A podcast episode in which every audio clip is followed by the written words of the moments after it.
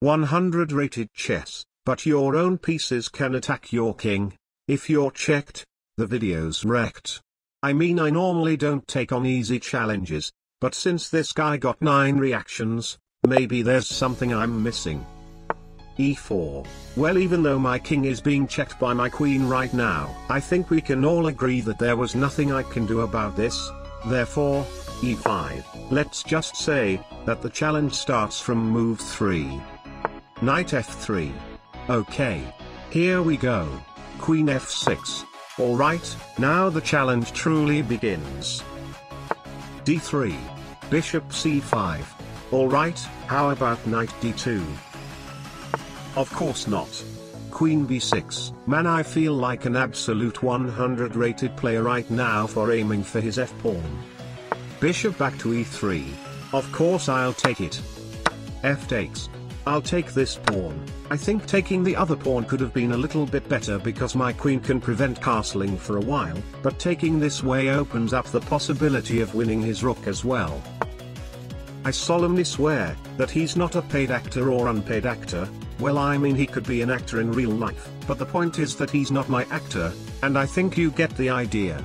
Queen takes a1, man maybe this challenge is actually even easier than what I expected. Knight d2. I cannot move this knight because that will make my rook check my king, therefore, I'll use the other knight. Same thing like the other side, now I also cannot move this bishop because of the other rook. g3. Not very aggressive. I mean playing chess with only a queen and a horsey is not really a good idea. So I guess, a5. I'll develop my rook this way, and then develop the light bishop. Bishop g2. Rook a6, man Stockfish must be so mad at me for keeping ignoring this pawn for like a hundred moves. Castle. Alright, I'll take that pawn. Knight c3. That blunders another pawn, well at least both Edwards are still alive. Knight b5. Aha, he's obviously going for knight takes c7 check, which forks my rook and ends my video at the same time. Therefore, knight b4. Well I mean it's pretty hard to see, but he does see that my queen is now controlling the c7 square.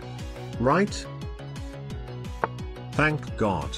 That threatens queen takes f7 king d8 is force queen f8 checkmate into and also ends my video, and since knight f6 makes me a fool for ending my own video. Rook f6, this move not only defends the checkmate, counter-attack on the queen, but also removes the rook from being forked, which even further gives him absolutely no reason to go knight takes c7. I'm not gonna lie, some parts of me actually saw that was coming.